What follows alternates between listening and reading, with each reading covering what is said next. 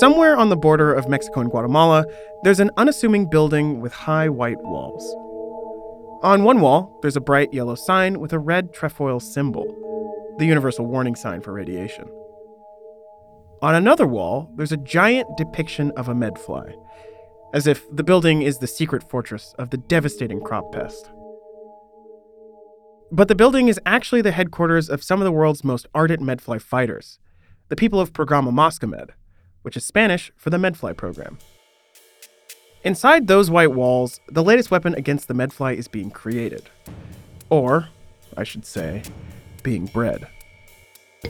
It turns out the best way to fight medflies is with more medflies, or so the theory goes. So this factory breeds medflies at industrial scale, operating 24 hours a day to breed 500 million medflies every single week.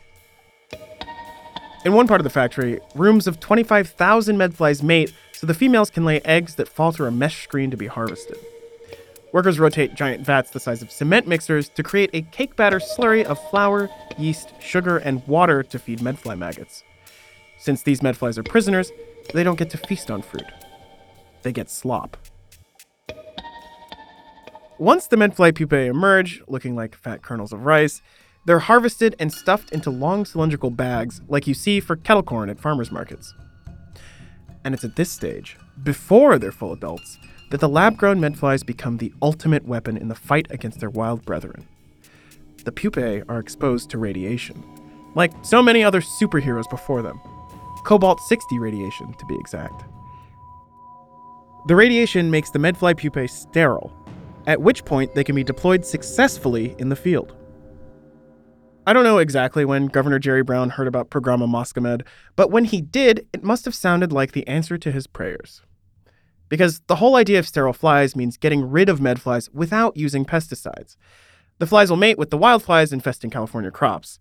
The female medflies will think they're fertilized, but they'll lay eggs that won't hatch, which means the breeding cycle will be disrupted and the medfly plague will end. The popcorn bags of sterile medfly pupae are shipped to California. Just before they're ready to emerge as adults, they're tossed out of helicopters. The state starts releasing sterile flies in July 1980, just over a month after the medflies first emerged in California. And they continue to do so through the fall, using flies both from Programa Moscamed and from a facility in Peru. At first, it looks like the sterile fly program and other aspects of the ground campaign will stop the invasion. But no good plan survives first contact with the enemy.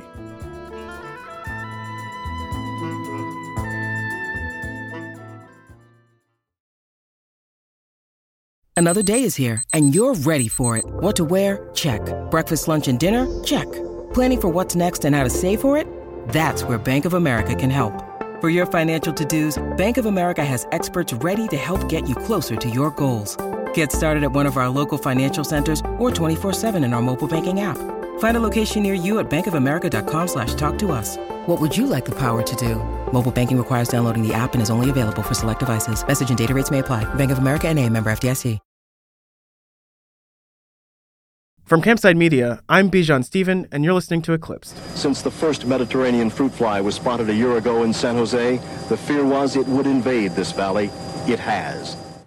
When the medfly first appeared in California in June 1980, Governor Jerry Brown was faced with the kind of situation politicians hate an ongoing crisis that has multiple imperfect solutions.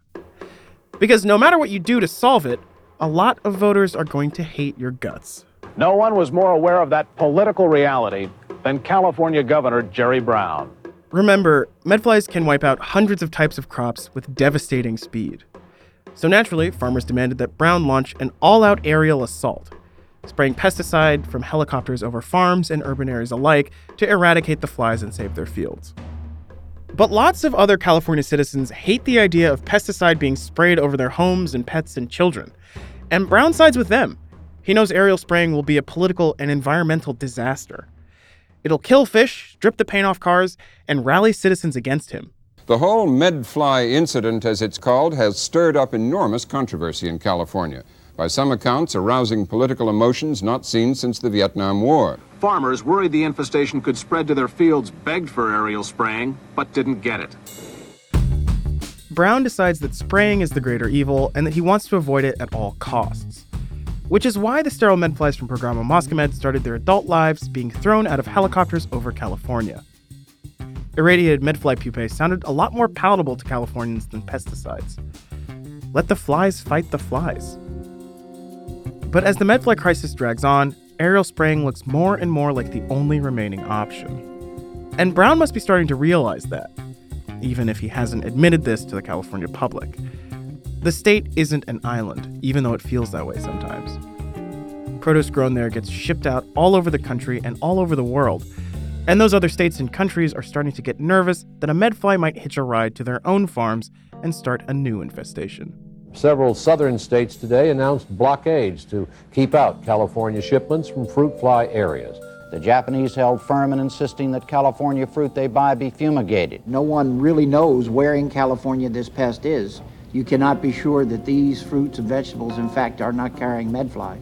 Soon, the pressure Brown faces in his own state, the pressure to end the crisis quickly, becomes a global outcry. And it doesn't help that the leader of the free world is one of Brown's longtime political enemies.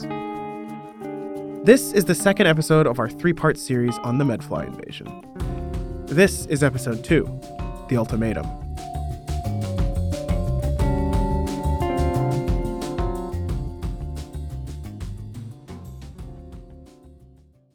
Back to those sterile medflies for a second.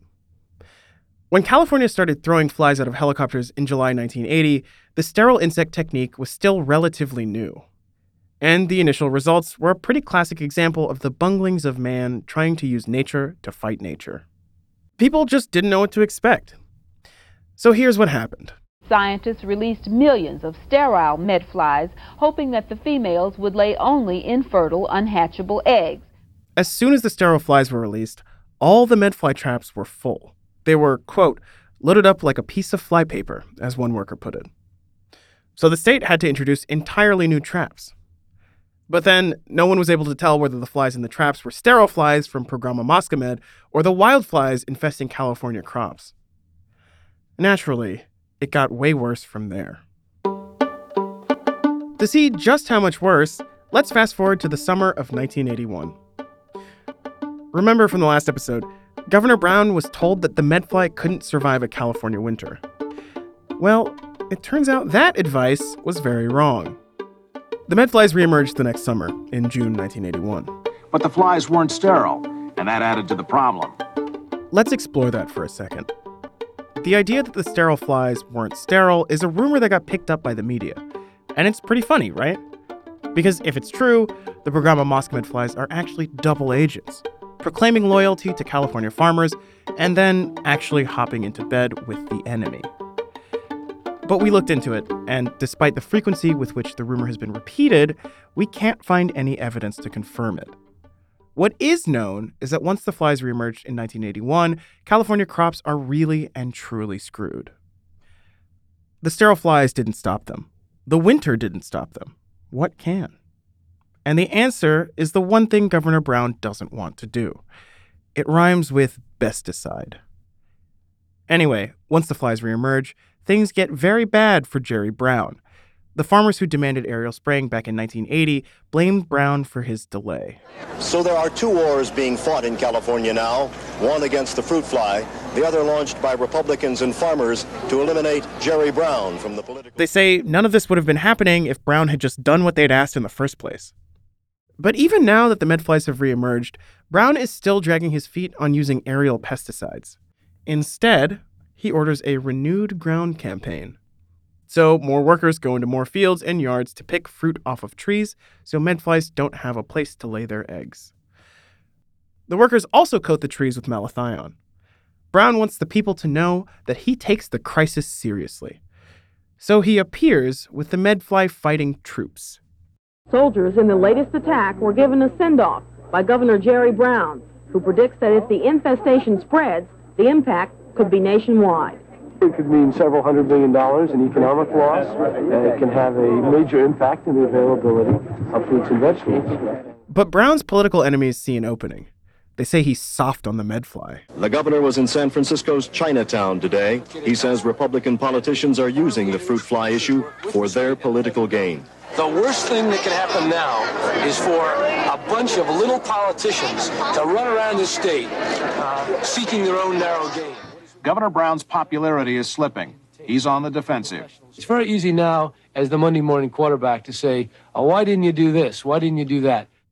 As Brown presses forward with the ground campaign, other states are worried about infestation spreading to their crops. The Oklahoma Board of Agriculture does hereby promulgate this emergency regulation and quarantine the Mediterranean fruit fly. North Carolina Agriculture Commissioner Jim Graham said everyone has to be worried about the fly. All it would take is one truckload of infested fruit, and North Carolina fruit and vegetable crops would have the same problem.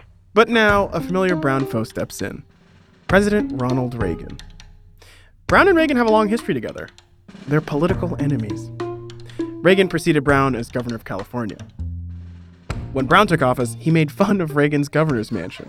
Well, let me tell you about the mansion.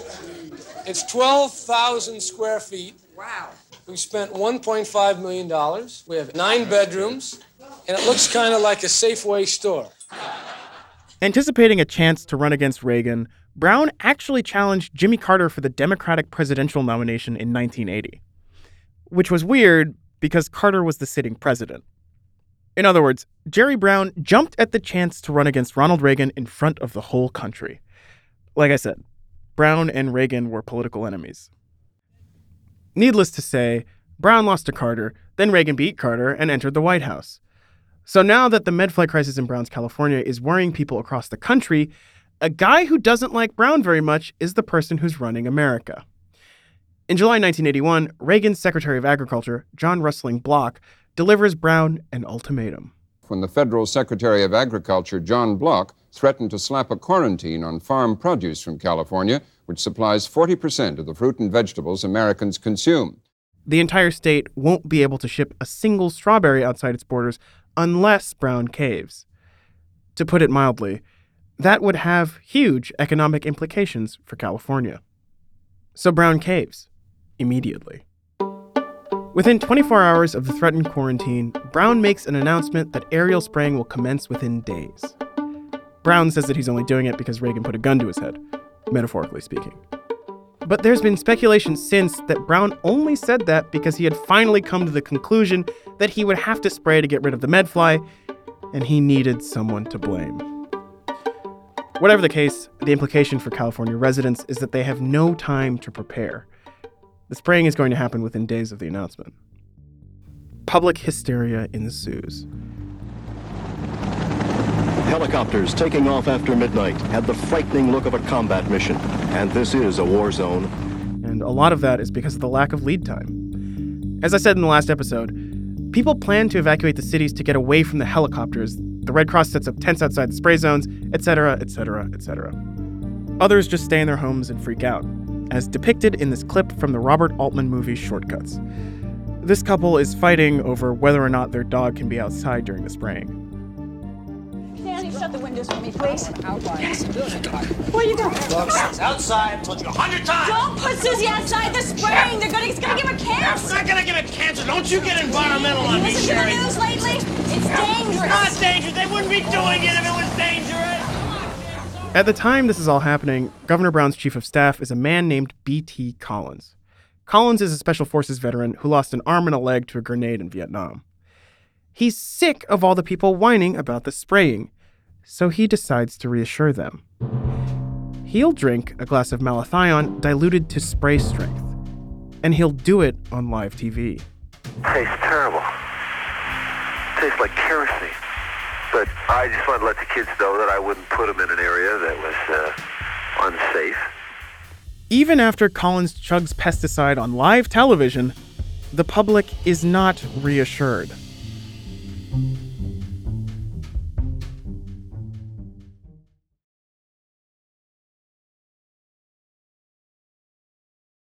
Even though BT Collins made the ultimate sacrifice and chugged a glass of malathion on live TV, it didn't do much to reassure a public skeptical of the effects of the spray. But the good news is that public health officials responded really well. They didn't have any more advance warning than anyone else, But once they knew the situation, they quickly put together credible experts to reassure people's anxieties. No one can ever say there is no risk with anything. But of all the chemicals could be used, this is probably one of the least toxic. And maybe because there wasn't Facebook in 1981, it worked. The vast majority of people calmed down about the spraying, and only a few showed up at the Red Cross shelters. A week ago, hundreds of fruit flies were being trapped in the infested area. Today, there were only two flies in this trap. Where we have been spraying, we are not finding flies, we're not finding larvae. The only complaint here was the helicopter noise. I, it just kept going back and forth for a couple hours. The aerial spraying seems to beat the flies back. Or, at least, it correlates with the medfly going away. It's hard to say for certain. Even so, the state and the USDA officially declare eradication of the medfly in California in September of 1982. Governor Brown runs for Senate that same year. As it happens, his handling of the medfly crisis is a major sore spot with voters. Some farmers and politicians are calling for Brown's impeachment. He's, he's followed up on this one. It's going to cost the taxpayers millions. The environmentalists are pissed that he caved and went along with aerial spraying. The farmers are pissed that he delayed so long and possibly extended the crisis and their own economic hardship as a result. As Brown's biographer put it, quote, his tacking between positions alienated both sides of an impassioned debate, leaving him without friends. Ouch. Ronald Reagan made sure to take plenty of jabs at Brown during the latter's Senate campaign. Here he is making fun of Brown's nickname, Governor Moonbeam. Since I couldn't personally get to each district, the Republican National Committee came up with this means of beaming me out to gatherings all over the country. But I'll admit, I'm a little worried. The way I'm beaming all over the place, I'm afraid someone might mistake me for Jerry Brown, California's Mr. Medfly. And here he is campaigning for Brown's opponent. Now, who would you like to have in California helping administer that switch back to that kind of federalism? Someone whose first great battle of history making proportions was against the Medfly. Brown loses the Senate election.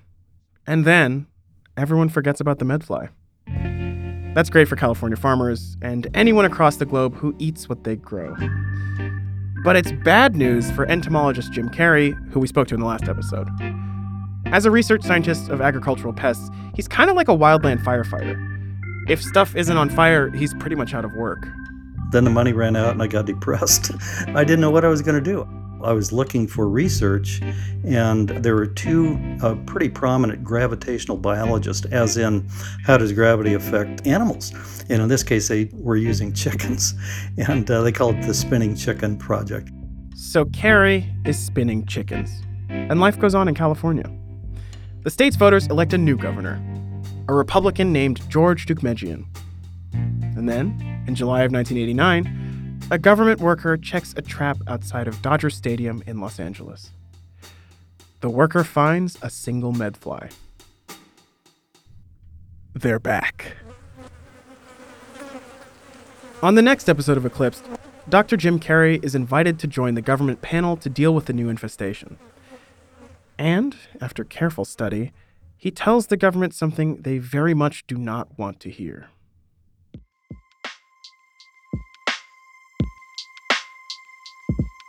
Eclipse is a production of Campside Media. It's hosted by me, Bijan Stephen, and written by Michael Canyon Meyer. We're produced by Lane Gerbig and Joe Hawthorne. Allison Haney is our production assistant. Archival research by Caitlin Rathy. We're fact checked by Alex Yablon. Our engineer is Garrett Tiedemann. Our theme song is by Doug Slaywin. Our executive producers are me, Bijan Stephen, and Michael Chestburster Canyon Meyer. The executive producers at Campside Media are Matt Shaer, Adam Hoff, Josh Dean, and Vanessa Grigoriadis. If you want to say hello or what's up, drop us a line at eclipsed at campsidemedia.com or tweet at us at eclipsepod. And if you want to follow me on social media, you can find me at Bijan Stephen on Twitter and Twitch. On Instagram, I'm Bijan Cake. We also have a phone number. Leave us a message, pitch us a story, or tell us your nightmares. Give us a call at 949 490 2127. You might be featured on an upcoming episode. Thanks for listening. See you next time.